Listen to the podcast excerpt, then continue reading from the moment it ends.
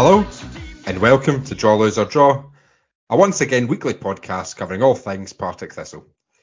Joining me today for our big 2023-24 season preview, Reiss Haldane. Reiss, how are you? How's your summer been? Uh, it's been no bad, quiet one. Yeah, never got away anywhere on holiday that. Still, of course, mourning the loss, but this is the last time we're going to mention it, hopefully, of Dingwall. But I am looking forward to discussing the future uh, and what the, the next season has in store for us. Also here, Jamie McDonald. Jamie, how's your summer been? Have you, have you got a club yet? No, I've not been picked up since getting released off Raith. But yeah, my summer's been not bad. Yeah, still still hard from Dingwall, which I don't think about it. We'll make these the last Dingwall mentions of this episode, but if you if you really want to go back, we did a really good season review episode. Go and listen to that about Dingwall. Uh, rounding off our panel today, David Forrest. David, are you well? Yes, I'm very well. Um, I want to say I'm excited for the, the new season, but frankly, I'm fucking exhausted from the last one and can't really be bothered with it. But you know, when Peterhead rolls round, it'll be it'll, it'll be all right. I'm sure it will be. As we record, we're just five days away from making the trip up to Peterhead for competitive football. We'll get on to talk about that game a little later. We're going to start by having a look at some of the, the transfer ins and outs. We'll talk about the departures first. So Darren Brownlie, Cammy Smith, Danny Mullen, they were all released. Kevin Holt, Ross Docherty, Scott Tiffoney, and Kyle Turner have all chose to depart the club. Reiss, how sad are we about those departures? How expected were those departures, and who do you think will miss the most out of them?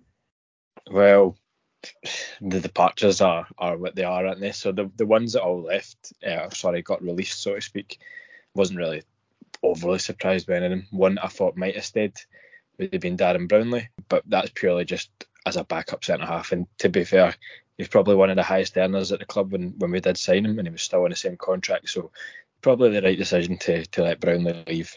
Well, probably wouldn't have been against having him on a new contract, but I can definitely see why we've we've not taken him up on another year. But the the guys that we offered contracts to, I imagine obviously it never came out that we offered Tiffoney a contract, but I think it's pretty obvious that we did, and, and he'd sorted himself early.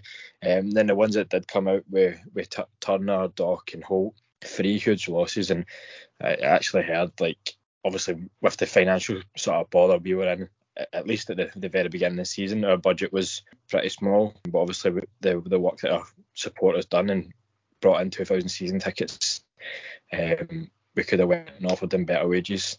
But it was already too late. They'd already decided to go elsewhere. So it's a bit disappointing when you think of the calibre of the players there. But you almost can't begrudge them the moves because they were brilliant for us, and it's, it's just a shame. For, for, me personally, I think it's a bit of a hard one to take the place, the clubs that they've went to. Obviously, Dundee United's a big club, they're in the same league as us.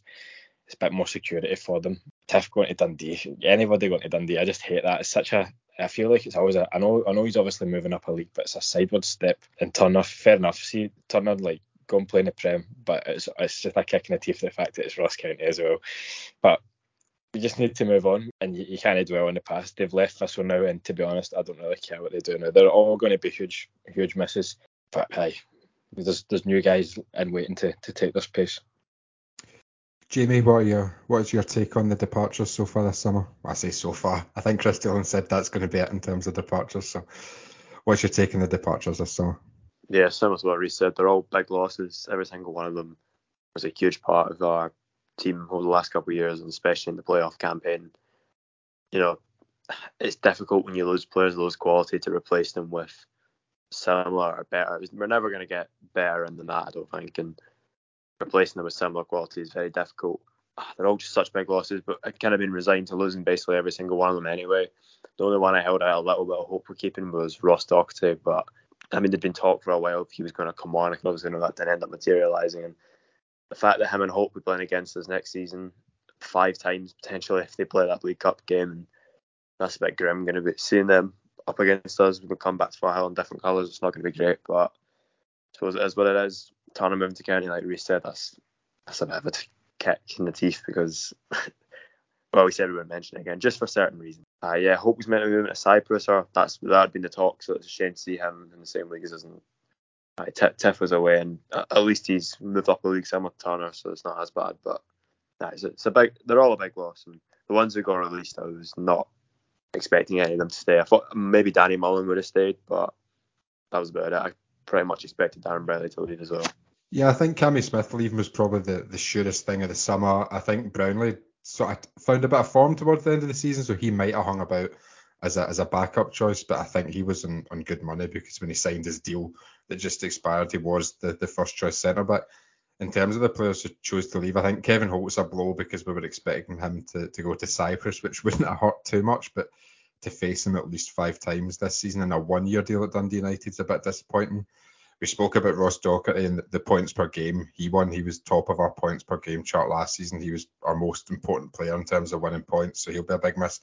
Tiffoney like can produce that moment of magic. We've still got that in the squad, I think. So hopefully Lawless and Fitzpatrick can sort of step up to the plate and provide what Tiffoney has provided for two and a half years. And, and Turner again, he was electric in the playoffs. But David, it's not been all bad. Jamie Sneddon and Aaron Muirhead have signed contract extensions to stay into next season and we've signed Waziri Williams and Scott Robinson. Who are you most excited to see in competitive action, and what deals do you think are, are the most impressive that we've completed so far this summer? I think in terms of deals, the most impressive one for me has got to be um, Sneddon. Um, I think we've been saying Sneddon's away in the summer for about the last three seasons now. And it doesn't seem to be that we give him much of a reason to stick about, but he still continues to stick about. I'm really happy that we kept Sneddon. I really like Sneddon as a keeper. I prefer him to Mitchell uh, because I feel that he would just have a sideways move to a Morton or an Aid or something like that. So I'm glad that we were able to keep a hold of him. In terms of the signings that came in with Siri Williams, I mean, he's just got all the makings of a cult hero. I feel that already the, the fan base have really warmed to him. He was down at Greaves on Friday chatting away with everybody, and yeah, and even you know from the reports of him um, at Kelty and stuff like that, it, it's it's exactly the sort of player that you love to see, and it'll be good to see him at Tannadice. I'm hoping that he can kind of pull something out there. I think that'll be it'll be good to line up against you know Doc and Holt, but um yeah, CD Williams is the one I'm looking forward to getting up to speed with, and I think he he'll be big for us. Jamie, do you want to come in on the the arrivals? Well, it was more just to do with talking about what the best bit of business in the summer is, and I think it's not actually a new arrival. It's the extension of Fitz's contract by three years. I think that's probably the best bit of business we've done in summer. Fitzpatrick was absolutely fantastic in the playoffs. It's been well documented how he was probably our best player during the playoffs, and definitely arguably one of them. Scored a lot of important goals. His goal involvement was fantastic during the running, and it's a player with a lot of potential. And he's been looking good in the friendly so far as well. And you know, he already had a year left, so to add an extra three on top means he's got four years in his deal now. It's just, I think that's a fantastic bit of business, and it's a great bit of loyalty shown by him. So I'm buzzing with that, and I think that's probably our best bit of business, in my opinion. Reiss, you're a huge Fitzpatrick fan. Do you agree? Aye, it's a, it's good. It's a good bit of it's a good bit of security for him. Like to be fair, he probably deserved the contract alone based off the playoffs run, and also it's good security for the club. Like as Doolan kept addressing during the summer, you need to secure your best assets. You don't want teams to come in and just take them willy nilly, and and so often that's happened to to Thistle. Um, so it's good to get him tied down for a bit longer. Obviously, there was teams sniffing around um, already this summer there with a year on his contract remaining. So to to get three more years, it's, it's brilliant. But I like like it's already been said, uh, the two signings we've made so far with Siri Williams, he's looked brilliant in the friendlies. He looks really vocal, looks solid, and I mean he's only just turned 23 himself, so there's there's definitely levels of his game to go. And I was saying to the guys a wee while ago when we first signed with Siri Williams, like you look at the players that you get, the, the sort of profile of players that you normally get from from England. They probably started off at a Premier League club, um, and they've like with no disrespect, they've fallen in the leagues and then they're playing non-league now. Whereas with Siri Williams is kind of going the opposite direction. He was it was non-league when he was like 18 and he was playing that well in, in the National League or whatever he was that he got a move to Swansea. So he's kind of still on an upward trajectory in his career and there's no shame no getting a game for Swansea. Obviously a big club uh, in English Championship. Obviously got a move to Dundalk. Called that shot basically. Called that uh, loan prematurely to come to us. So I, I'm I'm looking forward to him. There's a, a lot of potential with him. As for Scott Robinson, obviously behind the block now, we linked to him last summer as well. Um, and from what I've seen from him in the Celtic game, like if he finds the pockets of spaces and, and he, he, looks like he's going to link up well with, with Lawless, um, which also means that he'll link up well with McMillan, that old Livingston connection. So if they can if it can be anything like the way that Lawless and uh, McMillan already are, then we're on to a winner with him. So yeah, um, I'm, I'm sure there's still still work to be done, but so far so good. I'll put you on the spot here, Reiss. If you could compare Scott Robinson to to any Thistle player in the past, what do you think the best comparison is? Uh, I wish I'd seen this question because I feel like I could I could actually produce a half decent answer. But um, right, I'll go. I'll go to Jamie with the next one. I like have I think. Uh, come back Jamie, Aye, Jamie. David mentioned how impressive the the bit of business to get Jamie Sneddon signed up for next season. You and I had a, a heated and alcohol fueled conversation on the draw lose or draw night out uh, a month or two ago about goalkeepers. Do you think the the contract for Jamie Sneddon could provide a route back into the team for him? Who are you expecting to to be the number one at the start of the season? Don't remember that conversation, Matt. And uh, I don't know. It's it's difficult because I've always been on Twitter and stuff an advocate of Jamie Sneddon. I've always liked him. And, and the thing we were chatting about at the pub, I don't know. I, I, I was just trying to enjoy playing devil's advocate and saying, oh, but you know, talking about Mitchell's attributes. So I don't think Mitchell's a bad goalkeeper. I know you've never been a huge supporter of him, Matt, but I think he's got qualities, but he does obviously his weaknesses, and it's similar to Sneddon. I think it'll be interesting to see who Doolan starts because when he first came in, he was playing Sneddon, but I think it was Sneddon had to get was injections in his knee or something like that, and he fell out of the team. And then Mitchell came in, saved the penalty, kept a clean sheet, and then never really looked back since. And apart from I'd say the Queens Park first leg, I think he was fairly solid for most games he played after he came into the team, and you couldn't really drop him in the run, and it'd be kind of too disruptive. But obviously now it's a clean slate, it's a new season. Both goalkeepers have played a half each in the friendly so far, and yeah, uh, it's it's tough to call, but I actually wouldn't mind seeing Sneddon being reinstated for the start of the league. I think he does kind of deserve it, especially since once again he signed a contract extension and you know, he's a younger goalkeeper. He's been here a bit longer, and I'd probably quite like to see him going in. But if it was Mitchell, I wouldn't be like up in arms about it or anything. Reiss, do you want to come back in there? Right. So uh, I've got an answer just now. Whether it's a good answer, I'm not too sure. But I'm thinking, I was trying to think along the guys.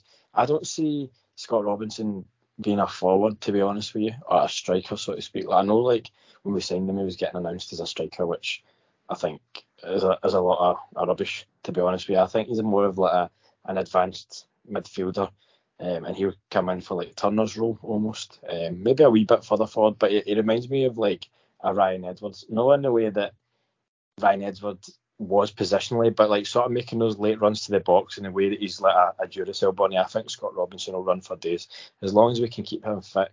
He's a workhorse. Now I'm not expecting Robinson to come in and score ten goals or anything like that or ten assists. I just think he'll work his socks off for the team, and you need guys like that. So, I I think Ryan Edwards might be a decent comparison.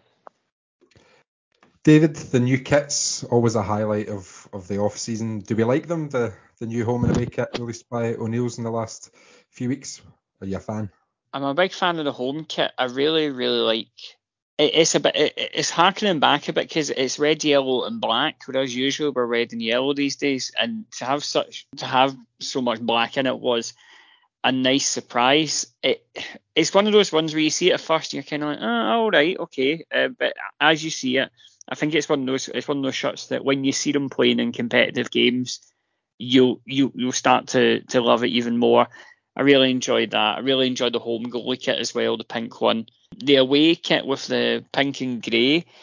Um, I didn't really like the original pink and grey one because I thought that the colours just didn't really work with each other. I think this is a far better attempt at it than the first one. It's still not my favourite, but I think it, it, works better on the eye and with the sponsor.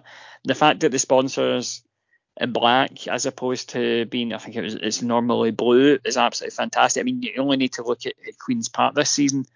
Um, their sponsors in blue in, in front of their black and white top, and that absolutely ruins it. But yeah, I really, yeah, I do really like the kits. I think in general, I mean, went to the Greaves event on Friday absolutely, it's you know it's harder than buying Taylor Swift tickets trying to get that home kit at the moment.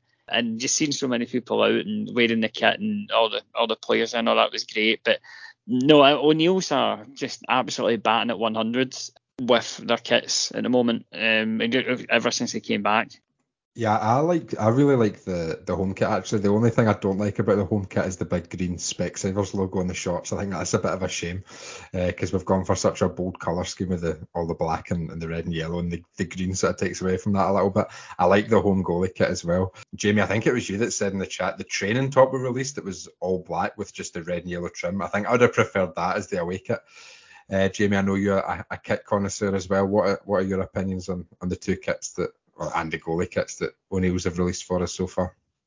Yeah, the home top, I think, I think it's great. It's one of my favourite ones that we've released in recent years. I think it's very, very neat. I do quite like the inclusion of more black. always like the home top has some black in it. I think when it doesn't, it's lacking like the 1921, which didn't have any. I wasn't a big fan of that. So yeah, I'm a, I'm a big fan of it. Uh, the away top, if we were going to redo a pink number, I'd rather it been the camel one, but I still like it nonetheless. I still think it's a solid away top. It's quite nice, something a bit different to what we've had in recent years as well. But like you brought on Matt, that black training top with the red and yellow trim to it, I think's so nice. And I think, in my opinion, it's nicer than the actual away top. So I'd probably rather that been the away top. But I'm not complaining too much because I think the pink and grey one is still nice. And I like the tie dye goalie top. I know it's probably one that maybe some people don't like, but I think it's quite a, a neat one and something a bit different as well. The grey goalkeeper kit I'm not massive on it. I think the badge, I think it looks a bit weird, the massive badge on it, and the color scheme. It's okay. I'm not. I don't hate it or anything, but I'm not mad about it either. But um, apparently we're releasing a third kit as well, so that'll be interesting to see. Reiss, I'll come to you for a final word on on the kits, and then you can kick us off with your your thoughts on the two friendly wins we've had over Kelty, Hearts, and St Johnstone, and who impressed in those two games. I'll just have a, a, quick wee word on the kit. So in terms of the inclusion of black, I've been I've been asking for that for years. I think like it makes the the Thistle kit pop, so to speak. It makes the red and yellow like stand out. Um, and I think there's often times where, where we neglect the the black honour kits. So I'm glad to see that incorporated a bit more. The only thing that I'm, I do not really like is the black stripe on the actual front of the jersey. I'm, I'm happy with it on the sleeves but I don't know if I'm too keen on it on the front. What I would prefer though, I don't mind it if it was symmetrical. I think I'm, I'm not really sure of like the sets of three on the, the, the sets of three stripes on the kit, if you know what I mean. As well, I don't really like the new SPFL font, but that's nothing to do with this one. That's just a an SPFL thing. But hey, and the away kit is, is nice as well. Uh, in terms of the the friendly games, um, kit, yeah, it was just one of them ones you can tell it's the first game and in a wee while. Uh, wee bit of wee bit of ring rust on the players, but it's there was plenty of chances and we could have actually been a few more up. Brian Graham missed a couple of sitters, which is par for the course. Um, but it's all right because you know that he will score one and he makes up for it. So, um, and it's always good to see a, a, few of the young boys getting some minutes. I know we've been sort of well, not we, but like some of us have been like wanting to see Salvatore get uh, get a, a, couple of minutes. Um, he's might be a really good prospect for us, so it was nice to see him get on the park and then ended up breaking his hand. So I don't know if we'll be seeing more of him for a while. But I the a couple of the trialists, um, obviously I thought Josh Kerr done really done really well. I was surprised by him, to be honest, because I'd, I'd seen him before at Airdrie and you know never set the world alight. But he's obviously got something about him to get that move from Celtic to Brighton at a young age, and, and you can see it. It's, it's the way that he sort of he carries the ball at his feet and his, his range of passing. He's a talker, so he's got a lot of good attributes, and he's still at a decent age. Um, oh, Eunice as well. So like he's one that I probably would have been pretty happy with if we just came out and announced that we signed him. I think it's a bit of the bit of the like Aiden Fitzpatrick last year where he was playing as a trialist because we were trying to sort out compensation we couldn't the south. I think it's the exact same thing that's happening with Eunice. Um, the centre mid, uh, Morgan Griffiths, I'm not having him at all. So um, and obviously Harrison, he got a couple of goals. He doesn't look the finished product, but he's only just turned 20. So as for the, the St Johnstone game, pretty much the same. Just good to get minutes in the legs, and of course it's always good with two wins out of two. So the the Doolan Juggernaut, as they say, keeps on rolling. I like that. I like that a lot. Uh, David, I'll come to you for our first listener question of the season.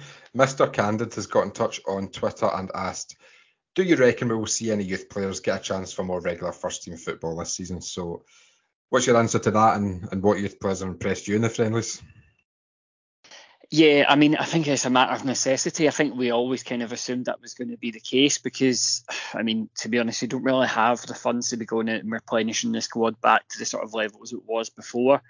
I think if you are a James Lyon or, you know, for example, that this is your season where you get your chance. I mean, James Lyon had a great goal on Saturday against St Johnstone.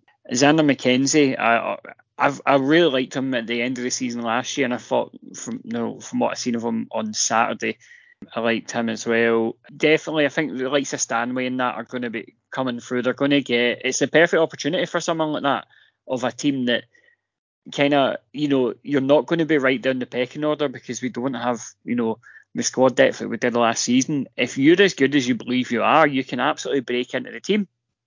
And I think for someone like Stanway or McKenzie or um, even a James Lyon who, you know, he, he was really hyped up by McCall a lot, went to Steny, scored that screamer of a goal, and then was not seen since. I can't even remember where he was last season alone. but he's I'd forgotten that he was with us. But he's got a chance now where he can get minutes. I mean, Peterhead and Saturday, you know, Spartans, those sort of games are games where you're expecting if you're a, a James Lyon or a Stanway or something like that, where you you can make an impact. And yeah, I think you will see quite a few youth players getting a chance, and it's just out of necessity, but not in a sort of you know we've got two guys in the bench sort of way. It's more just a case of they're going to have to pull their weight a bit more than in previous years under McCall.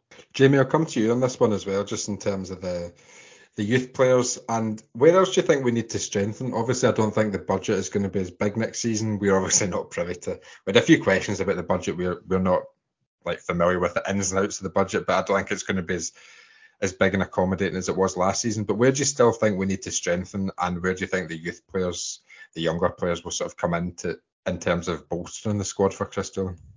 I think it does depend on whether we offer certain trialists a deal or not. But um, I think we need another winger, whether that's Harrison Lee or not. I guess we'll find out. We do need another centre back. That could be Kerr East. We need another defensive midfielder to replace the void that Docherty has left behind. And I know that Kerr was playing as a defensive midfielder in the first half against St Johnstone, so I don't know if Doolan's maybe seeing him in that role. I'm not sure. I think we still need cover at fullback because we, we don't have that right now, and we need another striker as well. That would be the. I know it's quite a lot of players, but realistically, we can't be going in with a paper thin squad because we've done that before and had injury crises and having to shoehorn players out positions, and uh, it's just not it's not ideal when that happens. So I'd say we need at least those positions. When it comes to the young players, I think Xander McKenzie is going to hopefully be continuing to be involved. Obviously, he was pushing his way into the team last season and got quite a few substitute appearances and even got an assist away to Cove. And, well, you know, he always looked part when he came on. Uh, I think James Lyon will be in and around the first team. I think this contract's kind of his chance to really prove that he does belong in the team because it's not really kicked on the way maybe McCall had spoken about him potentially doing. So but he's been looking good in pre-season. I think he's been very impressive. I wasn't at the Kelty game, but I was at St Johnstone one, and I thought he was one of the best players in the park alongside Fitzpatrick. I know Jai Stevenson's obviously been getting a lot of praise as well. I thought he was good, but I think it might be a wee bit too soon for him, and I could maybe see us loaning him out, getting a bit of experience. And Ben Stanway's another. Obviously, had that loan spell of Airdrie. I think he was in the team a little bit, but he could be one we could be maybe seeing at least being part of the squad and being on the bench in most match days. I think. Reiss, we'll take a look at the first couple of League Cup fixtures then.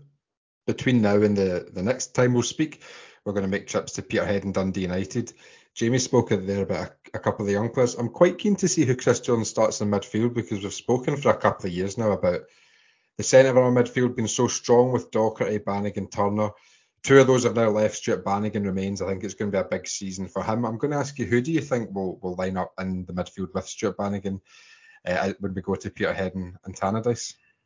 Well, that, that is a, is a good question. Um, unless we sign someone this week who's going to be like a guaranteed starter, then you're going to probably be looking at one of one of the James Lyons or the Ben Stanways or even Xander McKenzie to come and start alongside him. Um, and I think if he's fit, I think Scott Robinson will probably play. And like if we're if we're playing a three in midfield, I think Scott Robinson would play um, sort of slightly more advanced than Bannigan and whoever else starts to be honest, if I, I could see it being Ben Stanway, um, just in terms of like the the profile of the players, because James Lyon's really nice on the ball. Xander McKenzie's a bit more of a attacking threat, whereas Ben Stanway, like like the the two games, like I tell you one thing, that boy's no shy of tackle. I remember the game against Kelty came on, and within about a minute, like the ref gave him like a stern turn off because he was like right up, like it was just fouling. And I know it's just a friendly, so the ref's never going to do it. But like I, I actually don't mind seeing that a bit of aggression from a young boy. Um, so I wouldn't be surprised if, if we went with Ben Stanway. Um, and obviously he's, he's played senior football last season and a, in a decent Airdrie team, so he can obviously play against Peterhead. So that, that would probably be my midfield three if we don't go and sign um, a, a midfielder in the in the coming days. David, I'll come to you in a minute because I want to hear what you've got planned for this weekend. But Jamie, just on the team again, do you agree? Do you expect Stanway to start with Bannigan in the midfield, and how do you expect the rest of the team to shape up? If we expect Doolan to, to sort of maintain the the four two three one shape he used for, for most of his, his running last season. Yeah, I could see it being Stanway, and I think if we have signed Kerr by then, I think it'll be him, just because Doolan was testing him out as a defensive midfielder, and maybe our game against Peterhead would be the time to test him out again, get a bit more on how he does in that position. Yeah, uh, I think that again, I, I, know I keep saying this, but it depends what trialists have signed or not. Because it would be Peterhead, I wouldn't be shocked if Nee had signed by then if he'd actually maybe started that game. It'd Be a decent game to kind of get some minutes in the legs for him against like lower league opposition. I think you'll go with Sneddon in goals. I know it's kind of 50-50 guess right now, but I think you might do what usually has been done in previous seasons when each goalkeeper gets two games each in the group stages. I think we'll just see the back line of Milne, McMillan if he's fit. I know he's apparently carrying a bit of a knock right now. Zander McKenzie's been playing a bit of right back in the friendly, so I wouldn't even be shocked if he ended up there if McMillan was still injured. Back to Muirhead and Williams as the centre halves. Then Bannigan, possibly Stanway or Kerr in the middle with Robinson sitting in front, and then either Nee or Lawless, Fitzpatrick and Graham. That's probably what I'm saying. Or may, might start Dowds. I don't know. It's kind of hard to call in these games because sometimes they're treated almost like preseason friendlies, and the squads rotate quite a lot. Yeah, I, I know the squad's still a bit thin when you look down at the bench, but I think when if you said to everyone, oh, after the Ross County game, these players are believing, everyone would have been panicking. But I think for that to be a potential starting eleven going into the first League Cup game of the season's a half decent position to be in. David, I'll come to you now because I know you've got a big weekend planned up in, in Peterhead. You're the, the travel man of this podcast. Um, tell us your plans. Where's good to go in Peterhead for first trip up there for a lot of Thistle fans?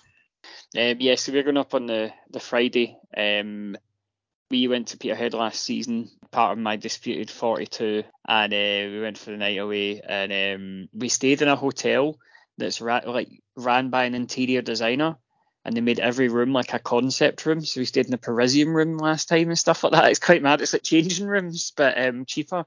And uh, yeah, it's uh, so we're going up there. Um, I would give a big recommendation to the Dolphin Cafe, which is by the uh, by the coast, um, next to the harbour. Uh, sensational fish and chips there. I mean, it's Peterhead. They have a they have a goddamn fish in their badge, right? It's, it's the, the home of fish. Um, well, that and Arbroath.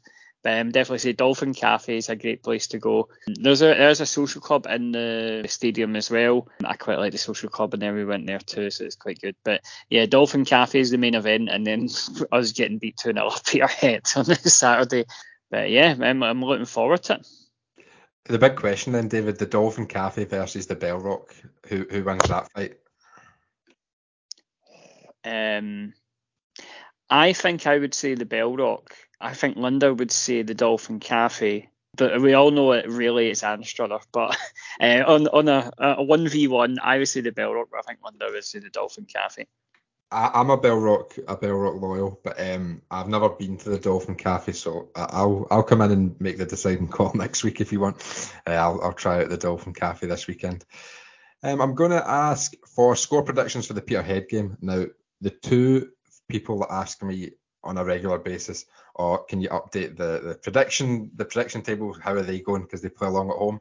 I have got a predictions graphic this season for the the eight regular uh, draw lose or draw panelists to to put their predictions on every week. We'll keep track. We'll have a league table every week on Twitter and on Instagram. A, a good chance to plug. And we are now on Instagram, uh, fellow kids. So make sure you're following us on that. Uh, I'll come round you all now for Peterhead score predictions. Reiss, start with you.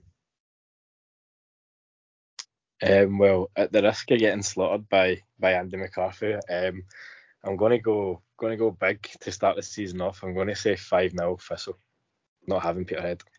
Crikey, Jamie. I'm going to say three 0 Thistle. I think it'll be a relatively straightforward one. I wouldn't be shocked in one of those games that Peterhead missed like a set near the start of it, but then after that we kind of calmed down a wee bit after a shaky ten minutes and get a simple win after that. That's what I'm saying. I'm going to go 2 0 Thistle. I think sometimes the early games, I think back to the, the couple of times we've played Sten, more than a couple uh, of occurrences we've played Stenhousemuir, it's never emphatic. Uh, so I'm just going to go 2 0 for the, the first game. David, what about you? Are you, I assume you're going to go big?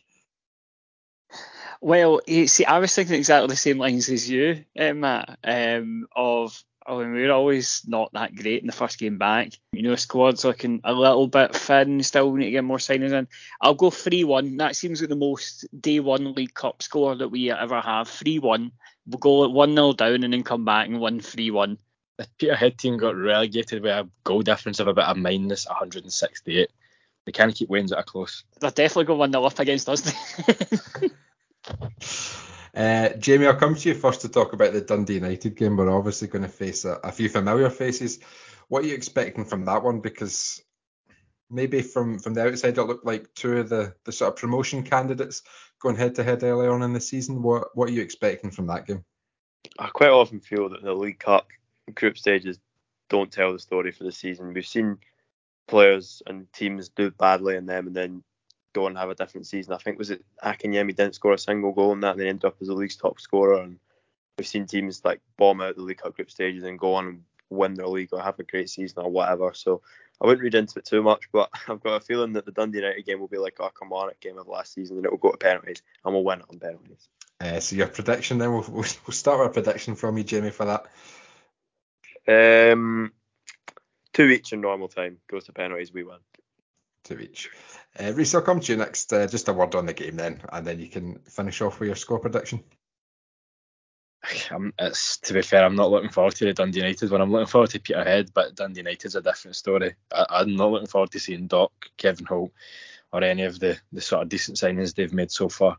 Um, and to be honest with you, first pod of the season, I'm going to predict a Thistle loss. I'm going to say 3 1 Dundee United. But if we do go and get a win and beat them, I know it's just the League Cup, but if we do go and get a win, I think that puts down like a marker for our season to just say, right, we've brushed off um, what happened last season and we're right up for it. And I think a lot of fans will get right behind that. So it is actually a big game if we can go and get a win there. And David, where's good to go in Dundee and finish off with a score prediction? Um, oh, I can't remember the name of the pub. It's um, obviously you need to go to the Desperate Dan statue. That's class. Uh, everybody loves the Desperate Dan statue. Dandy and the Beano are class. Oor Wullie, all that. There is a pub down the road is on the sort of main street going all the way down. It's quite near the big sort of weird square statues that they have. I can't remember the name of it. It's where the Manpreet Express drops you off. That pub's really, really good. They've got a good beer garden as well. Um, I know it's a night game, but you know if you're you know if you're going a wee bit early, you can go in there. Uh, you'll know which one it is. You you'll definitely see it. I really like Tannadice as a grounds. Um, I think Tannadice and Dens Park. I think I love the fact that they're both right next to each other. Saying that, that, that I think last year when we played in Dundee, I ended up in a Dundee United pub reading Ur books um, in the pub. Um, so, you know, uh, high recommend for that. I'm looking forward to the game, but I think the, the, my, the biggest part is probably going to be the game itself, I think, as we says, we'll be we'll be up for it as a fan base. Um, I'm I'm intrigued to see what reaction let Holt and Dock get. Um, I, I don't know, especially you know considering that you know Dock missed the penalty that um you know that we don't talk about, but it's it's going to be an interesting one. I I think similar to uh, Jamie. Um, I think it's it's going to be just like Kilmarnock again. I mean, the League Cup throws up some weird, weird games. I've seen Albion Rovers and Hamilton Accies got four each, and Albion Rovers winning penalties and stuff like that. It's an absolute wild west of a competition in the group stages. And you know, Dundee United are hurting as similar as we were. They're rebuilding. I think they're going through a much bigger rebuild than we are, and I think it's just going to be a bit of a weird game. But I'm going to go. I'm going to go uh, one each, and we win in penalties. I'm going to mirror you with a one each, David. It sort of reminds me of the the Kilmarnock game in the League Cup last year. They'd just been promoted. Dundee United have had just been relegated as a team trying to adapt to to different league with a few new signings. So I'm hoping we'll maybe catch them on an off day and put some sort of marker down. Putting a marker down sort of leads me nicely into what we're going to talk about next, which is what are the expectations for the league season. I think this is quite an interesting talking point. Jamie, I'll start with you. What what sort of season are you expecting? I think it's quite it's quite strange. It could be anything really. So so what are your thoughts? Yeah, we were actually chatting about this in the pod chat last night, and I'd love to say I see us going on a title charge, but I don't really, to be honest. I know a lot of people have been talking about could be a season fighting relegation, and I don't think that will be the case. I really hope that's not the case. I think at the end of the day, it will just be trying to make sure we get playoffs minimum. I've heard, I think Doolan said it once, and I think Robinson said it in one of his interviews as well, that playoffs is like the minimum achievement. And I think it'll just be another one of those, trying to make sure we at least get top four and see where we can go from there. Reiss, do you agree with that? Reiss, do you agree with that? Aye, completely. So I, I think the same as well. Remember I was saying the other night, like, well, obviously finished fourth place the last two two seasons as well. Um, and you're wanting to progress. I know it's going to be a tough season in terms of we're losing a lot of key players, but you don't want to start like looking down the way. Like you, the championship's just a notoriously hard league, and you look at the teams that have came into the league now with Airdrie Dunfermline, but there's always surprises along the way. There's always like you can never predict it. We're all saying like Dundee United probably going to have a really good season. They're, they're obviously favourites for the the league, but realistically they could finish seventh, and it wouldn't be a huge shock because the championship throws up these surprises every year. So until we're, we're we've probably played the first round of fixtures, you can never really determine anything. But you'd like to think that bare minimum's got to be fourth again. Like last season, we were saying minimum was like second, and, I still think it was. When, and, and ultimately, I remember saying after the Raith game, last season was a failure unless we done something ridiculous in the playoffs, and we were so close to to achieving that. So ultimately, it, it has to be looked at as a failure because in the end, despite how good that those couple of weeks were in the playoff run and stuff, we didn't get what we, we set out to do at the beginning of the season. And I think if we don't get playoffs again, then then that is a failure for us as a club. Even despite the obviously financial troubles and stuff, we still need to be aiming pretty high. David, have you got any 2023-24 hot takes, Scottish Championship edition? Um, I, I think it's going to be. It's always a weird, weird league, and I think it's. Yeah, I, I think it will be difficult. I mean, obviously everyone goes on, but Dundee United probably going to try and run away with it. But I mean, Kilmarnock and Dundee haven't run away with it in the last two seasons, and Dundee United again, as we said, notoriously really struggle to get back out of this league. I don't. I think one of the one of the big things for me about Holton Dock and uh, Tiffoney uh, leaving and Turner it was that like that team that we had last season was I think we'd all said at some point on the pod or on Muns or whatever that it was the best Thistle team that we had seen like going to see Thistle. It was a proper once in a generation team uh, that we had and like replacing that is going to be difficult. We've kept a lot of you know the the components of it. But you know, four big uh, departures is is going to be tough to kind of fill those you know spaces. And as well as that, Doolan has never had a transfer window before, and I'm interested to see what Doolan's philosophy is on that because I mean the players that we're looking at. None of us had really heard of, of many of them uh, before. I say like Scott Robinson, but like oh no, we see Williams and like Harrison Mee and but like these players are coming from like sort of lower league England, and we don't know how it's going to work out. Obviously, Doolan to, until now has been has been, been really really good at getting his team working and you know, the way it should be and getting the most out of them. Arguably, say he's a step up from McCall in that in terms of the way that he plays the game, and it feels so methodical in the way he would talk in interviews and stuff like that about. He clearly thinks a lot about this, and it feels like he's picking these players for a reason, and you hope it is for the reason that they are the, the players that will fit into his system that he's got. Um, I, I'm, I think that to be honest, high end playoffs is really the minimum for us, but we have to be realistic about our expectations. I mean, we are absolutely skint and are trying to rebuild from losing a lot of players. So we, we won't be able to replicate that side from last season, and we didn't win it with that, that side last season. So who knows? But you know, I'd, I'd take eighth. I think it's a really interesting point you made about people saying, "Oh, this was the best Thistle team of like a generation," and I, am not taking anything away from the the run that we had last season. But you look at the cold hard facts on paper, and we finished fourth last season, and I know we had a lot of injuries for a lot of the season. Is fourth an achievable aim again? I, I would have to say yes. I look at you hear the sort of whispers around, like from the odd whisper from players, and I think Kris Doolan takes um, the sort of sports science side a bit more seriously than, than Ian McCall did, and I think that will it did towards the tail end of last season, and I hope it will get into this season. Touch Touchwood lead to, to less injuries, and I think injuries are going to be so key this season. They were so key last season, and we spoke about that was possibly the downfall of Ian McCauley injuries. But if we keep a, a fit starting eleven, the start eleven that we've spoken about getting into this week with maybe one or two additions at, at centre back and on the wing and in midfield, if we add just to that starting eleven, I think we've we've got a good as chance as, as anyone really because I look through the league and I'm not convinced by Dundee United totally.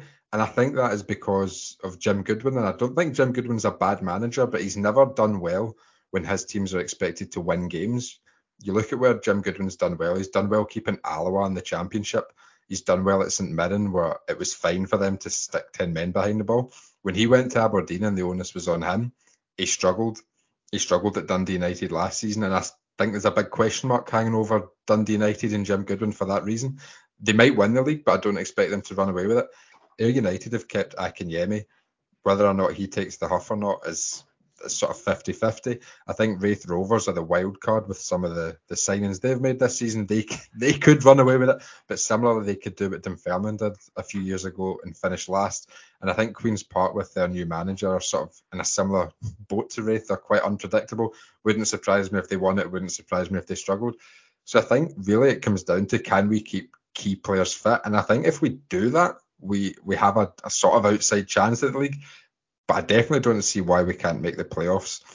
Um, and I don't expect us to be in a relegation battle. I know a lot of the sort of sentiment is a little bit doom and gloom over the finances and things. But you look at some some of the other teams in the division, and I, I really don't expect us to get to get dragged into that. So I think playoffs is is more than an achievable objective this season. Earlier this week, Tom Hosie and Vinny Ferguson got together to look ahead to the 2023-24 season for the Partick Thistle women's team.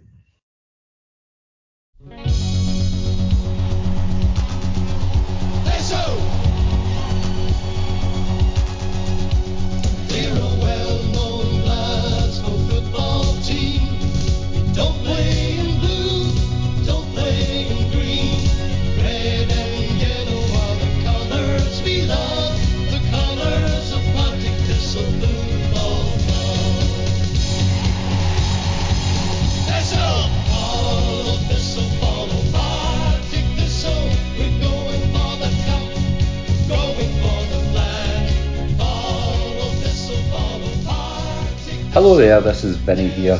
I'm delighted to um, do a wee section on draw, lose or draw for the Partick Thistle women's team. I'm joined by Tom Hosie. Hello, Tom. Hello, Vinny. I hope you've been having a pleasant summer. Yeah, yeah ple- pleasant enough. Pleasant enough. I think um, we're still not discussing uh, what happened up north for the men's team in this house. We've not even watched the, the highlights back. Um, oh, I'll, I'll never watch the highlights back, but but uh, I, th- I, think we're, we're, we're ready. We're, we're, we're, looking forward to a new season, and uh, very much so uh, the, the season that will unfold at Petershill. Um, so, Tom, I think without further ado, I'll, I'll, just run through the wee list so that people are up to speed with the players who have left uh, the women's team. Um, starting off with uh, two goalkeepers, Kim Ramsey and Lauren Grant. Obviously, Kim um, was kind of second fiddle to Megan Cunningham uh, last season, and Lauren obviously uh, went out on loan to Queens Park. Um, Lauren ending the season with a quite a horrendous injury. I, I, bumped into her a few times and was chatting to her, and uh, things were looking a wee bit grim for her. So sending uh, Loza all the best. Um, but uh, Kim Ramsey, maybe a wee word about her, Tom, and, and how she, she stepped up when we needed her to.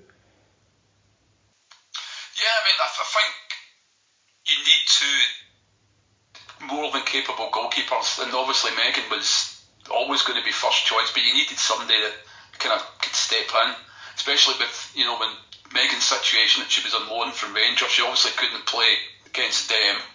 And then there was other occasions when she was unavailable, and I think Kim did fine.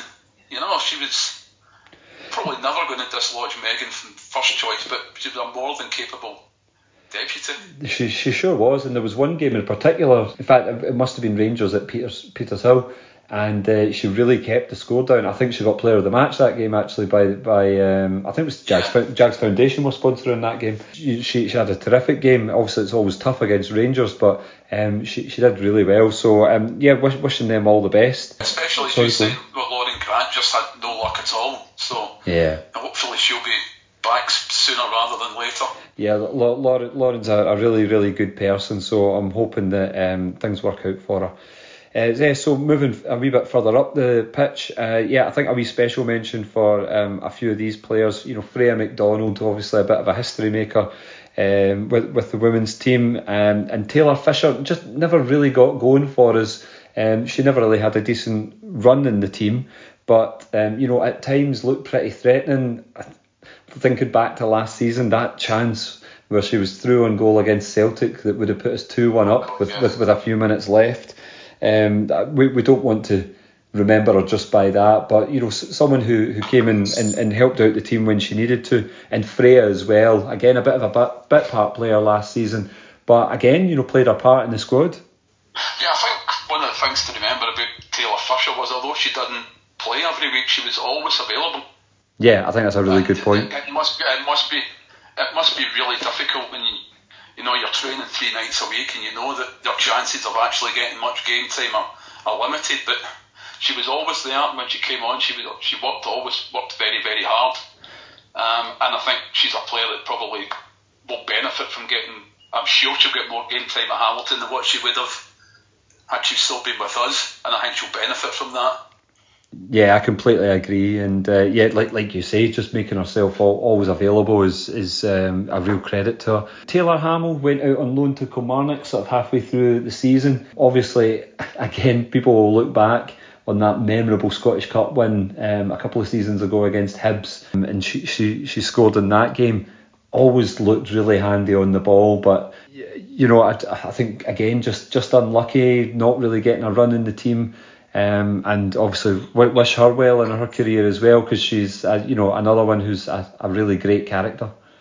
Yeah, I think she was just again she wasn't getting game time through no fault of her own really, just the, the form of other other players. Yeah, absolutely. I mean, I mean that you're talking about that that night against Hibs. That was a fantastic night, and I think that was at the, when she was at the her best form with us. And again, it was when she was playing week in week out. And if you can't guarantee that, then it's only natural that they want to get game time elsewhere. Yeah, and I, th- I think um, you know, thinking about Taylor Hamill, it was uh, you know when people see her, I think they're always quite struck by you know her, her her height. She is a very small player, but my goodness, the ability she has to uh, to very quickly turn on a ball and uh, you know her, her, close control was phenomenal. Um, so yeah, a, a, a, sad miss, but like you say, Tom, totally understand why um, she'll, she'll look for other opportunities elsewhere. Abby Ferguson, Tom, what can you say about Abby? She she probably would have liked to have scored more goals for us, but really not a surprise to see her moving to um, a, a full time team. No, I think she's probably of all the players I've left, she's probably the one that will you'll you'll miss the most. Do you see? I mean, goal return was at five or six. It's yeah, yeah. Massive, but I mean, her contribution out with just scoring goals was huge a phenomenal talent, still very young. As you say, it's no surprise at all that she's going gone professional with with Hibs. Yeah, and, and I, I, think that's a tremendous signing for Hibs. Yeah, I think so too. And um, at one point, I thought we were going to have to trademark the the the ball up to Abby, her close control, stopping the ball dead, and putting it out wide, turning the defender and making a run into the box. It was just happening constantly last year. It was a real strength of her game. You know, at times I, I, when she first arrived, I felt she maybe held on to the ball a wee bit too long. But I, yeah. I, think it's just credit to the coaching team of, you know, she just really matured through last season and really came onto a game. I think you, you mentioned about the overall contributions. I think it was eight assists she had, you know, for, for a, a, a very young player um, finding their way in the game. And I, th- I, think that's a phenomenal return, to be honest. I tell you one thing I'm not looking forward to is her playing against us next season, or rather this season. Yeah, yeah. I, hope she, I'm, hope, I wish her all the best, but I hope she has uh, four stinkers next season against us. that, I don't see it somehow though. No, no, um, and. Uh, yeah, I, th- I think she enjoyed her time with us so much. I'd like to think she's going to be one of these players that you know, if and when she does score against us, she has that subdued celebration. But um, if she doesn't, I'm sure I'm sure we'll be at the back booing her. um, brilliant. And then uh, yeah, two two players who are you know pretty much legends at the club. Um, Kim Murphy was only with us for a few years, but there was uh, an awful lot made about her departure at the uh, Player of the Year Awards evening we, we had back in May. Um, a few words about Kim. She's going to be a massive miss, not just on the park, I think off the park as well. And you know, such a strong personality. Yeah, she's she's just going to be missed. Yeah. I mean, I would like love to have she if she decided just one more season, but I can understand why she maybe feels it's it's time to, to pack the boots up. But she is because she's going to be a huge miss. She is, but um, I, I think we've we've got the guarantee that she'll be there on, on, on Sundays cheering on the, on the girls, which I think will be you know a real Oh, laugh for them. Yeah, I mean, uh, she's still being in and around about the place in match day, so I mean, I think her personality will still be there and we'll still see the benefit of it. Yeah, I think so. I think so. And then uh, the the I think, I think opposing players might be quite glad to see the back of Kim because I'm not, she's not shy about ferocity or challenge at sometimes. Uh, no, I, th- I think so. However, um, she can say what she likes without uh, risk of a booking from the sidelines, so this should be interesting. Well, this is very true, yes. And uh, Tom, yeah, uh, you know, Thistle Women's longest serving player, Taylor McGlashan, uh, departed. I, I get I spoke about it at, at the Player of the Year Awards night.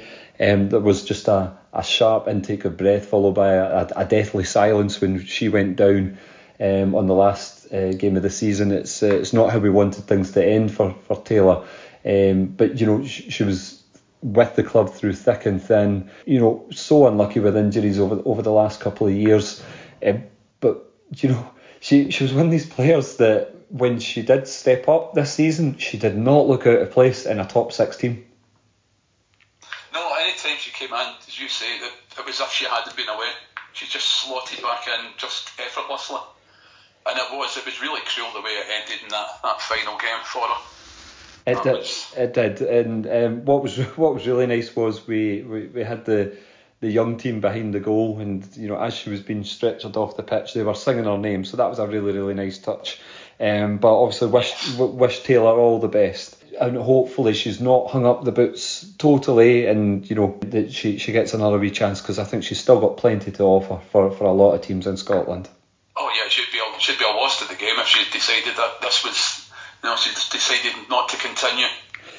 Yeah, yeah, and uh, obviously with departing players, it, it frees up a wee bit of space, Tom. So we have already welcomed in uh, in the close season uh, Rachel Wright from uh, Glasgow City. You know, a, youth player, but has had a little bit of first team experience. Uh, central midfielder. Um, have you had much experience of her, Tom? No, no, I she played against us last season.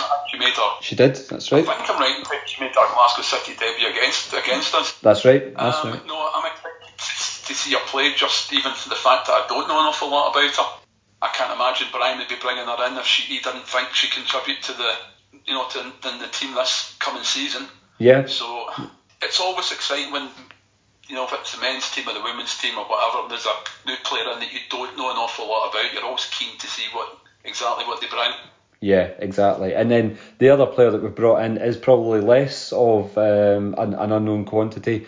Um, uh, Cody Hay from from Motherwell, Uh, you know, a, a winger, a tricky winger. Um, you know, obviously her, her sister's doing a phenomenal job with, with Rangers in Scotland, and uh, you know Cody's, you know, in a similar vein in terms of what what she offers and what she can bring to the team. You must be excited to see her. Yeah, I mean, we know against us so many times, and she's been a threat just about every single time she's played against us. She's quick, she's direct. It gives competition in the wide areas of the park as well. I think it's a tremendous addition to the to the squad. Yeah, and it's a really ambitious one as well. I think there'll be a lot of teams um, raising an eyebrow at um, Thistle managing to sign such a such, such a good player. So, Tom, there you mentioned about a bit of competition in the wide areas. Obviously, last season our sort of main wingers were Cara Henderson and Rachel Donaldson. do you see anything changing up top there with Cody Hay coming in? Is she going to take one of their positions and, and you know maybe Rachel or, or, or Hendo moving further forward? I think it's more likely that it'll be it'll be Hendo that would move further forward. Though both Rachel and Cara can play kind of you know up top. It's going to be interesting just seeing how Brian lines the teams up over the, the course of the pre-season games and see if he has got different ideas about that sort of thing. Yeah, I think so. And then even looking back at um, you, you mentioned Hendo probably being the favoured one for playing up top. You look back at her goals last season. A lot of them are sort of poachery goals, and you know I, I think in particular um, a couple. There was um, one where Abby uh, Ferguson uh, has a great header, keeper saves it, and Hendo's right in there to, to stab the ball home. And one that really stuck yeah, out for me. Yeah, and one that really stuck out for me was obviously the goal that guaranteed us top six up at uh, Gussie Park against Dundee United. Again, Abby Ferguson, a yeah. lovely through ball. I was just. But um, yeah, the, the, the combination between yeah, the two of them was, yeah, yeah. was H- Hendo's movement, the way she spins away from the defender and she's on it. Um, so I, I, I can definitely see her playing, uh, you know, a more forward role. But it's, it's exciting, and you know what even what might be even more exciting is maybe the three of them be- being a bit of a rotation Yes. as a front three. I think that could be really exciting. There's a lot of pace there. There's a lot of skill there and craft. Um, so I, th- I think um, although we're losing Abby Ferguson, I think we're we're, we're looking forward to another uh, attacking season. Should be good. Oh, started. And I think you see that that chance to rotate as well? I mean, I think perhaps over the last couple of seasons we've, you know, if you're going to the to the well to get the same players all the time, that it's it's difficult. You've got that opportunity to kind of rest players now and, and now and then, keep them fresh. You maybe see the benefit of that towards the end of the season. Yeah, definitely, definitely. So with that strength sort of uh, up the park, and we know a lot about our, our, our central midfielders, and obviously we're solid at the back. Um, at the moment, we don't have a goalie signed, so that that could be interesting. Hopefully, we'll hear uh, some confirmed news on that. Um, you know, in, in, in the coming weeks. Obviously, we've got a, a friendly on Sunday, this coming Sunday against Montrose. So maybe by the time this podcast is out, that game will already have been, and we'll see who's lined up in goals. So that should be very interesting. But Tom, for you, we've had a lot of um, very good re-signings uh, this season. Anyone in particular sticking out for you? Well, I think Lindsay Taylor's the one that immediately jumps out. The fact that there was there was interest, know, quite serious interest in Lindsay from elsewhere, and she's made the commitment to Thistle for another season. I think it's huge. I mean, I don't think that in her position there's many, if any, certainly outs with the top three that are, that are better than us, better better than us. So I think that's that's great that she's here for the for the next season. Yeah, really looking forward to seeing Lindsay Taylor in, in, in the midfield again. You know, at times being called upon to, to play a sort of number 10 role as well. Um, and Yeah. yeah, she's just a, a great striker of the ball, but her, her vision and just, I think, calmness on the ball as well is something that we, we really need in the team.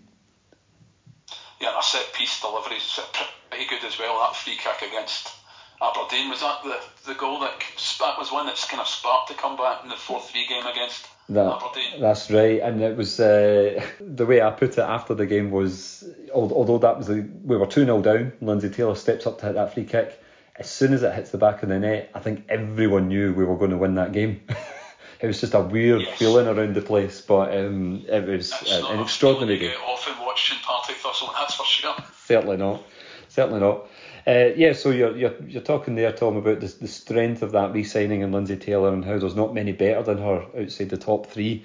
I think we need to give a wee bit of credit to um, the way the, the teams who finished above us in the top uh, five last season, how they've gone about their business this closed season. Celtic, obviously, they're you know leaking a lot of players, but that happens in the women's game, and I think you know people maybe just need to sort of hit the brakes and remember that last season Celtic signed I think about half a dozen players in the week leading up to the opening weekend, and the, the the recruitment was excellent. So I don't think uh, you know I don't think Fran Alonso will be panicking, but you look at the recruitment, particularly at Hearts and Hibs, obviously the, the top three they'll always attract players, but Hearts and Hibs have really upped their game. Some phenomenal signings. Yeah, I just wonder whether there's a potential for for either of the two. I think more likely Hearts of one of them, you know, getting in amongst the top three this season. Whether there might be a drop off with Celtic. Um, you know, with them losing so many players, is there an opportunity for a Hearts or a Hibs to kind of force their way into the top three? It'd be interesting to see. It will I mean, be interesting. Were, yeah. Were excellent last season, and they, I thought Georgia Timms up front was as good a striker as there was in the league, and they've added extra firepower as well. So they're going to be a, a real, real threat this coming season. Yeah, and I think both you and I said, I think it was during the Hearts game actually, Tom. Both you and I said that probably apart from Thistle Hearts, um, were probably our favourite team to watch in the league last season. I think Eva Olid has done a phenomenal job there. Um, they've just got some really tidy players, haven't they? They have indeed, yeah. They're, they're well worth watching.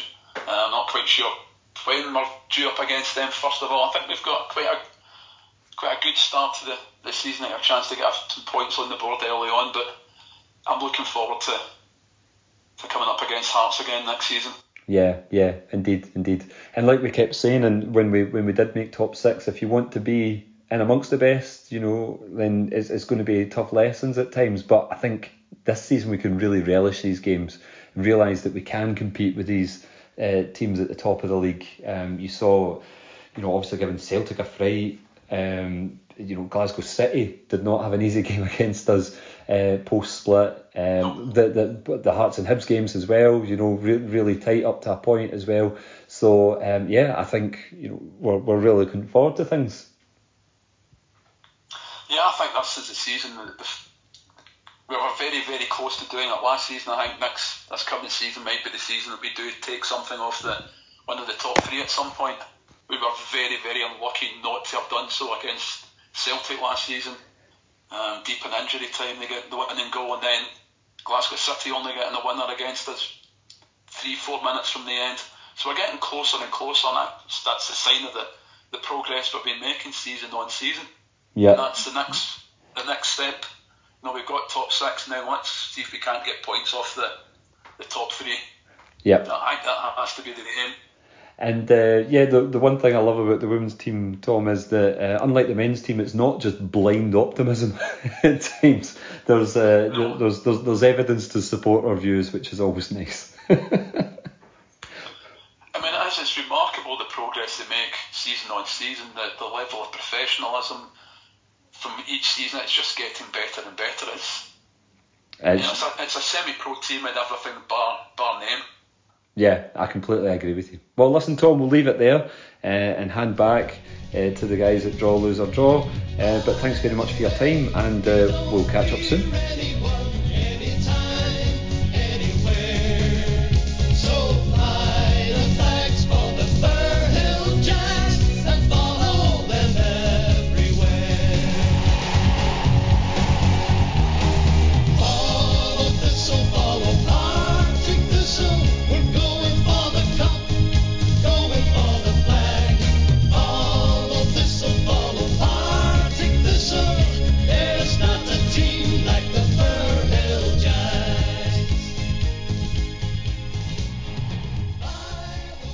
Now going to bring back a couple of games that were popular at the start of this season. David has got a, another version of likely, unlikely lined up for us. I'm going to start off with some some season long predictions over over under. I'm not going to include these in the season long prediction tally because, frankly, doing it last season was a pain in the arse listening back and trying to work out the points. But um, you can you can let us know your answers um, and we'll we'll compare we'll try and compare as best we can at the end of the season. I'll come round each year and I'm just looking for one word over or under. We've got 10 categories. Brian Graham goals, all competitions, and I've set that at 12.5. Reiss, over under. Over. Jamie? Aye, definitely over. David? Over. Full house of overs here. Brian Graham, 13 or more goals, please. Next one, interesting one. Aiden Fitzpatrick goal involvement, so that's goals and assists in competitive matches. I've set this at 20.5. Reiss, over under. Uh, I'm going to say over because he'll have a bigger role this season. Jamie? I think it will be around that mark. So it could be just under, just over. But I'm going to believe in him. I'm going to say over. I'm glad to hear that. I'm glad I've set these at a, a good a good challenging level for the, the participants. David, over under 20.5 for Aiden Fitzpatrick goal involvements. I mean, I don't know how many goal involvements they had last season. Never mind next season, but um, I'll, I'll go over as well. Uh, full house of overs as well. We're, we're back in the lads this season. David, I'll start with you on this one. Stuart Bannigan bookings, we were stung last season going under 3.5. I've set it at 7.5 this season for all comps. Uh, what are you going for over under? I mean, how wrong were we last season? I can't I can't say under again because I know what will happen is in April where you'll go, David, back in July, both me and you said that Stuart Bannigan would be under 7.5 red cards. So congratulations on his 20th red, uh, yellow card um, of the season. It's, it's written in the stars. I'm going to go over.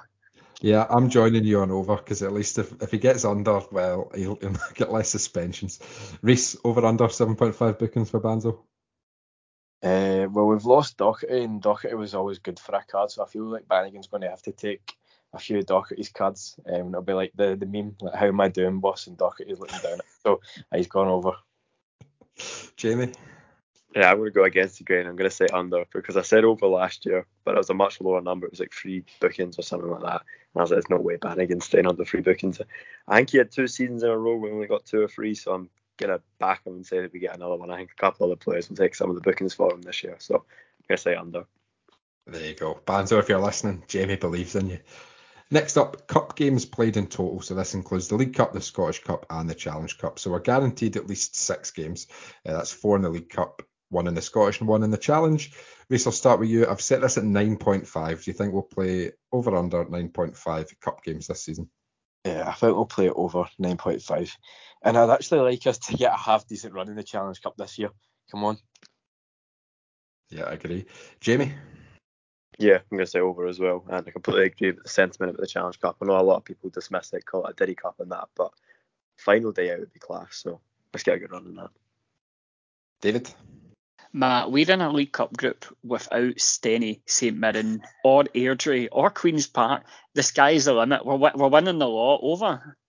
Yeah, I'll go over as well. I, I think Doolan will take the cups pretty seriously this year, so I'll go over as well on that one. And I echo the sentiments on the Challenge Cup. We're, we're due a run in that one. Next up, different players to start the match wearing the captain's armband. And I've set this at 4.5. I think this is an interesting one. I think we could see a, few different players wear this this season. So 4.5, Jamie, do you think over or under? Again, it's another one. I think you set the number well because I think it'll probably be around four. But I'm going to say over just due to either injuries or suspensions or whatever causing it to be over. David? I'm going to go under for this. I think that there's going to be some key players that play pretty much every minute of the season, to be honest, and I think that they will be the sort of the locker room leaders who bring the team together. So I'm, I'm going to go under 4.5. I agree with you, David. I think Muirhead, Graham, and Bannigan look like they'll be the key figures. So I think the, the three of them maybe chucking it to, to McMillan if, if one of them is unavailable, but I'll go under 4.5. Reiss, what about you? Aye, same here. Uh, I'm going to go under. Same guys that you've mentioned. I think probably it's going to be between Aero and Graham for the captaincy. Um, and then just if, if two of them aren't playing, you're looking at, as you mentioned, Banzo. So what's the chances that all three of them not playing? Um, so aye, I'm going to go under. Next up, clean sheets in all competitions. We've actually done pretty well in terms of clean sheets for the last three years, I suppose. We've set this at 14.5. Uh, it's possible to stat pad in the League Cup. Uh, that might help us. Reiss, 14.5 in terms of clean sheets, over under. No, we actually always seem to do well with these clean sheet stats, and you sometimes forget like we've actually done so well. So I'm going to say over again. David, I agree. I think that we'll defensively. I mean, I mean, one of the key tenets of you know Doolan's philosophy is that you know they they're they're attacking and stuff like that, but they're solid at the back and they give them the base to go forwards. Um, so I agree. We, we we are surprisingly good at clean sheets, which seems like a really odd thing, even though it's been the case for about three years. So I'm going to go over as well. And Jamie. Yeah, I'm going to agree. Over as well. Yeah, full house for over. I, I believe in them. Next up, This was an interesting one. We had a discussion about this off air. Red cards in total, and I set this at 3.5, and we were discussing, oh, is that too high? But then we're thinking back to last season. I think we had five red cards. So 3.5 red cards in total. Jamie, I'll start with you. Over under. Under. David. Uh, over. Reiss. This is a right hard one. Um, I'm going to say under. Just. I'm going to go over. I know Reiss has mentioned Stanway likes coming on for a tackle. I think about some of the games we've got this season. Got Morton, Airdrie, Queen's Park, Dundee United. They're going to be spicy. I'm going to go over 3.5 red cards. David, I'll come to you with the next one because again, I think we were caught out with this last season, and I've I've lowered I've lowered the, the bar this season. Times Stevie Lawless is spotted at Ibrox, and he was not spotted once last season, despite admitting he'd been twice. He was not spotted, so I'll bring this down to 0.5. So basically, I'm asking you, will Stevie Lawless be spotted at Ibrox? And I do not include on the pitch if we draw them in the cup. Which we will, we, we definitely will. But um, I mean, mm, uh, I mean, I suppose we'll probably draw Rangers B in the challenge, so we'll see them in the stand for that one. Um, you, you know what, Stevie? I'm I'm got I've got faith in you. You know, you you've it's like Bannigan. You know, um, you know he's turning a new leaf. He won't be spotted. So yes, I'll I'll say under. Reiss. Yep, under for me too. He's a changed man. Jamie. Yeah, so I was under. Oh, I'll go against the grain. I'll say he will be spotted. I, you, Rangers might get a little European run at least into the groups this season. They seem a, a little bit more organised than they did this time last year. So I'll back him to get spotted midweek Europa League, Europa Conference type thing down the front. Uh, next up, number of goals Arbroath will score against us in all comps. They did not score against us last season in five meetings. So I've set the over under at this at 3.5. David, famously a bogey team for us until last season. Do you think our Arbroath will manage over or under 3.5 goals against us? Um, I'll say under, but I think they'll score three. Reiss.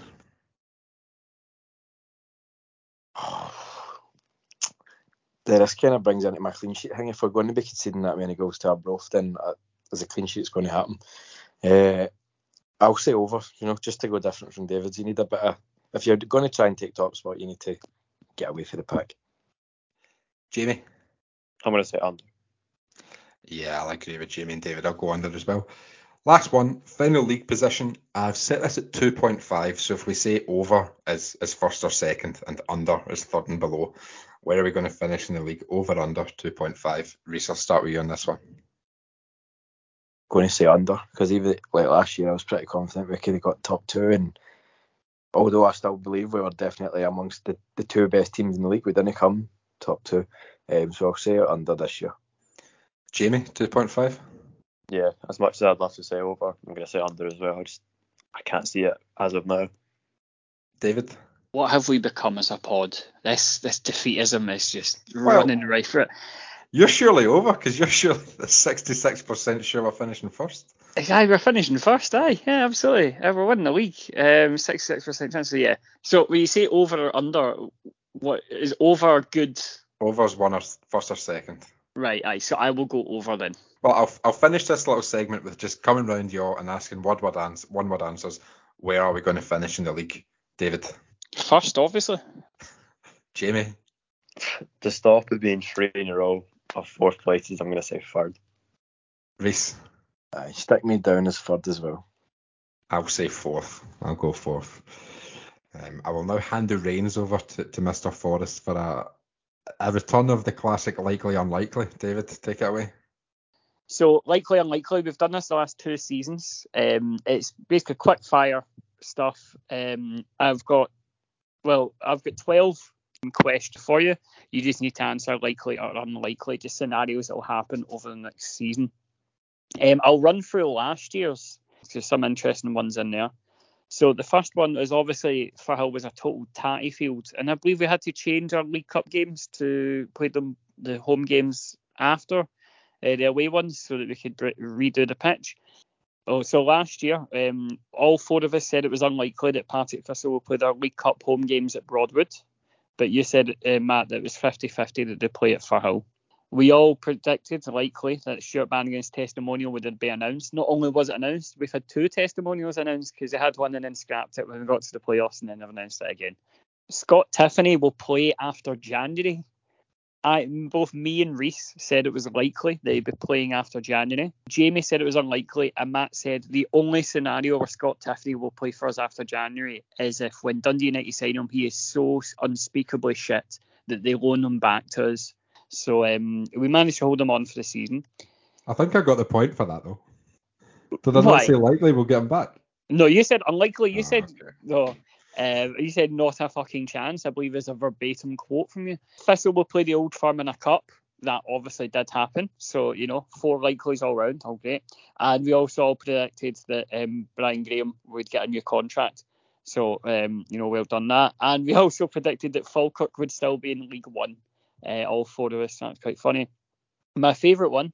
Uh, Richard Foster will sign for QP, Kelty, or Open Goal Broomhill. Two of us, uh, me and Jamie, said it was likely, and Matt and Reiss said it was unlikely, and three of us said it was likely that Thistle will win the championship, apart from Matt. There you go. There's your point. Exactly. So this season I've got 12 statements for you. Just again, likely, unlikely. You can chat about it for a moment if you want, if you can be bothered. So first one, this is based on 1st of July next season. On the 1st of July next season, Kris Doolan will still be Partick Thistle manager. Likely. Reiss. Likely for me too. Likely. Second up, Jacqui Low, Stuart McGregor, or Alan Ruff will have a sensational tell-all interview about the PTFC Trust saga. Unlikely. Aye, unlikely. Likely. I'm going to go likely for the, the first two myself. I think that something will come out. It'll be in a red top though. It will be high. We won't read it. Aye. Number three, Ian McCall will become Partick Thistle Director of Football. Unlikely. Is this over the well? Hold on. Is this over the next season or how long? Yeah, oh, uh, uh, yeah, over the next season, yeah, at some point. Not yet. I think we'll see how the season goes. Unlikely for this season. Unlikely for me too. Unlikely for me too, because I think if it was going to happen, it would have happened by now.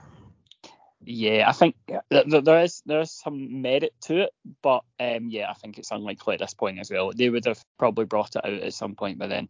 Number four, Partick Thistle will play away from home in a cup competition against a team from either Wales, Northern Ireland, or Elgin. Unlikely. Unlikely. Unlikely. We're not allowed nice things.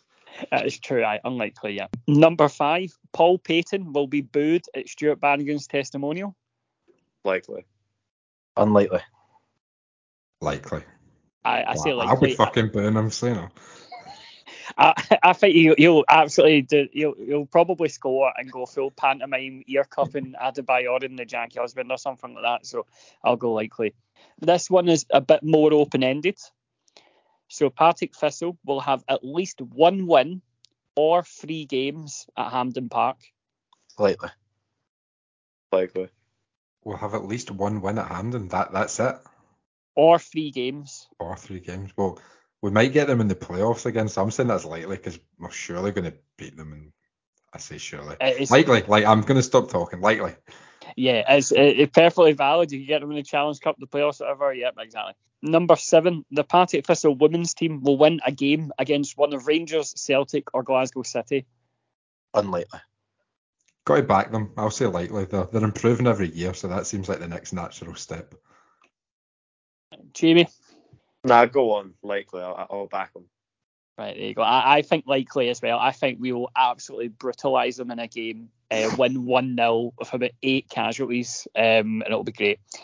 Number eight, this is a big one. David Forrest and Jackie Synagogue will collect enough tickets at Pleasureland in Arbroath to win a spooky skeleton dr- drinking goblet from the prize kiosk.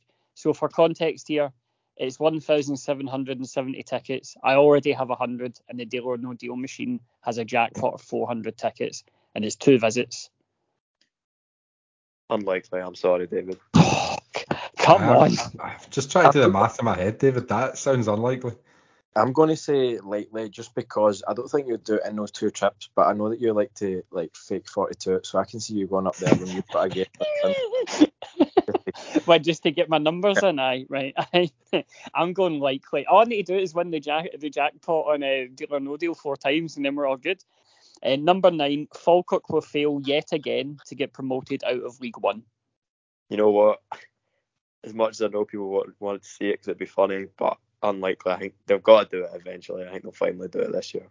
Aye, as a big Falkirk staying down man last year, I'm going to say they'll get out this year because I don't like either of the teams that went down. And John McGlynn's had like a year to sort of sort it out. So I'm going to say this will be their year to get up. So so unlikely, I'm afraid, David.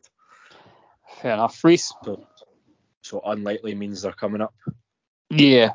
Uh, you know what? I'll say likely. I think I actually think they'll win the league, but they find a way to bottle it. So I'm going to say likely they'll, they'll stay down. I'm going to go likely with you as well, just because it's quite funny. Number 10, a player, any player from the Ramsden's Cup final squad in 12 13 will play in this year's Challenge Cup final.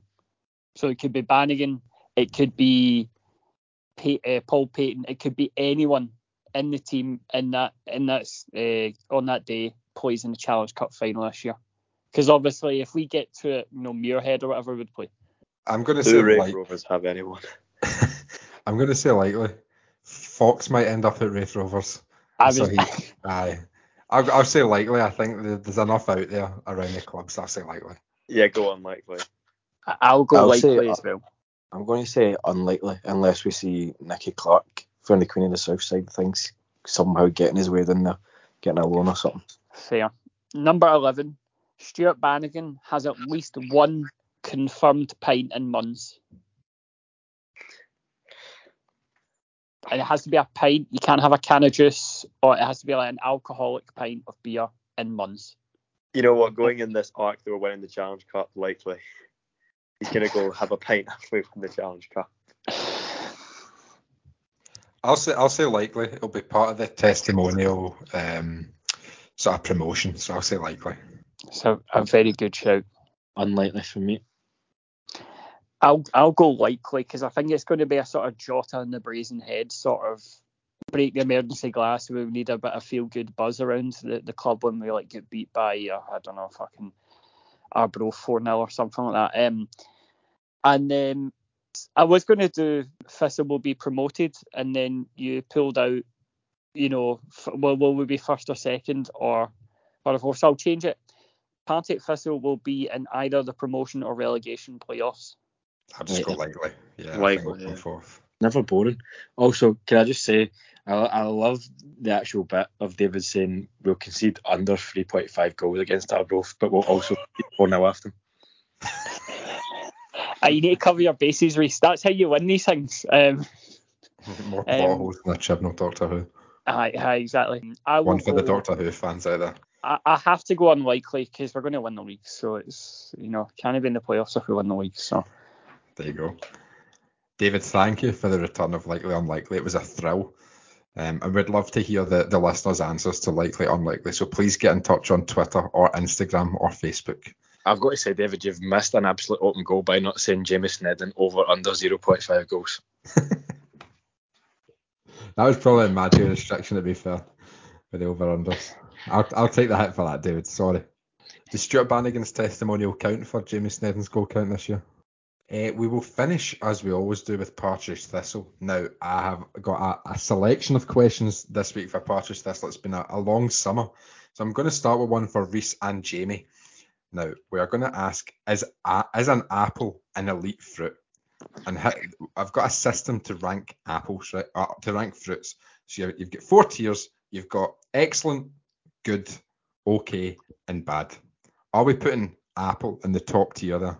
Is apple an elite fruit? Jamie, I'll start with you. You know, there's different types of apples, so it's kind of difficult because I think like russet apples are like top tier. I love those, but then you get the other ones which are like decent. So was the second one good? Yes. I'll put it in good then. I'll put it in good.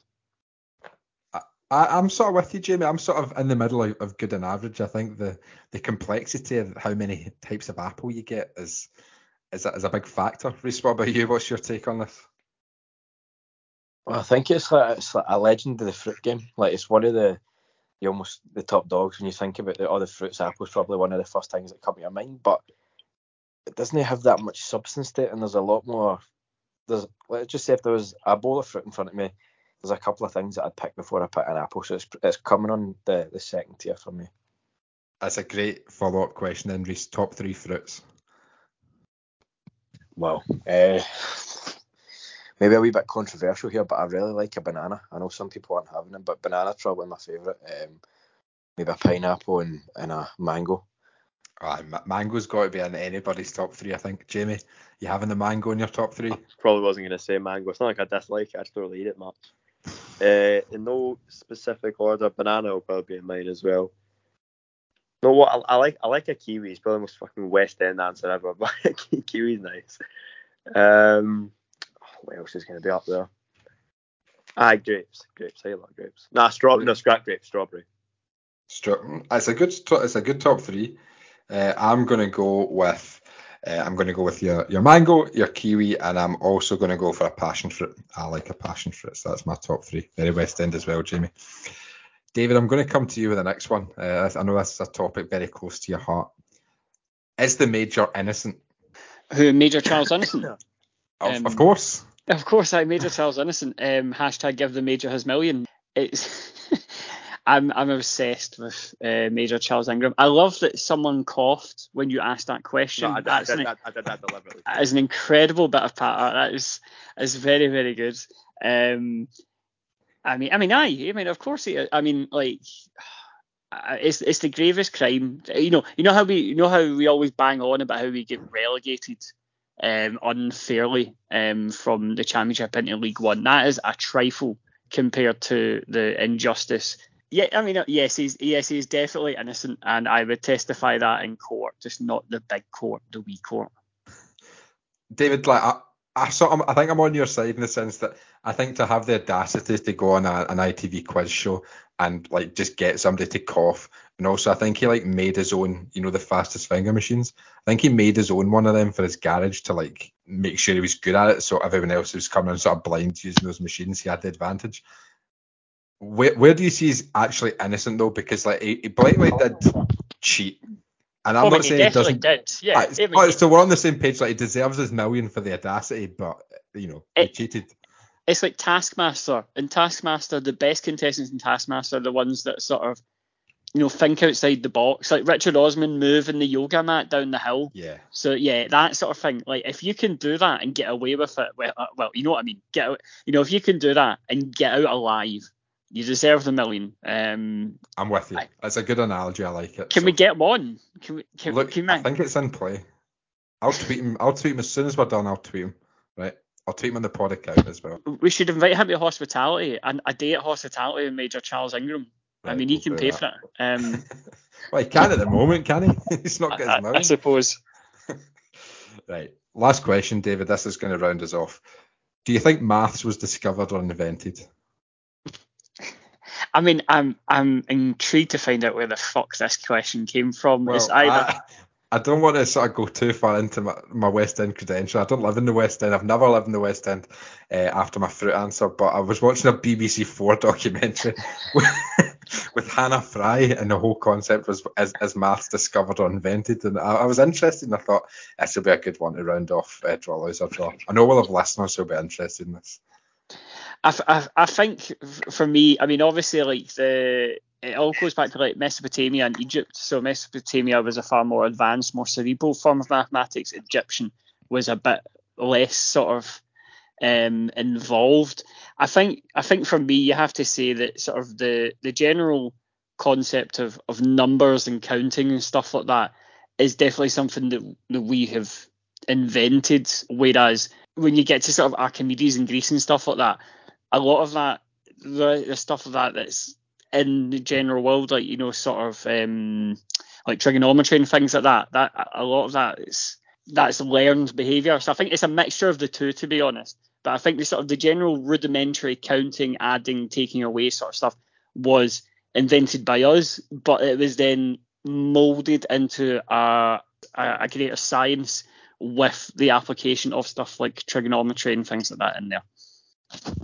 thanks for giving like a really serious answer. I was not. I'm sure I was not the only one who's not expecting um, you to give a serious answer. So, so thank you, David. I hope that is that has stirred some thoughts in the listener's mind. If you have made it this far into our season preview, thank you. We will be back next week to preview our home game in the League Cup against Falkirk and look back on the, the trip to Peterhead and the trip to Tannadice. In the meantime, stay safe. Make sure you buy a season ticket. Follow us on Instagram and also come along to our quiz on Monday, the, the 17th of July. It is at the Three Craws. It is in aid of Jags for Good Season Ticket Foundation. It kicks off at 8 pm. I've written the questions. I'll be reading the questions. David Forrest will be, be hosting the evening. So make sure you come along to that. Uh, Teams Max at six and it's five pounds ahead. So we look forward to seeing a lot of you there. And in the meantime, stay safe and you will hear from us next week.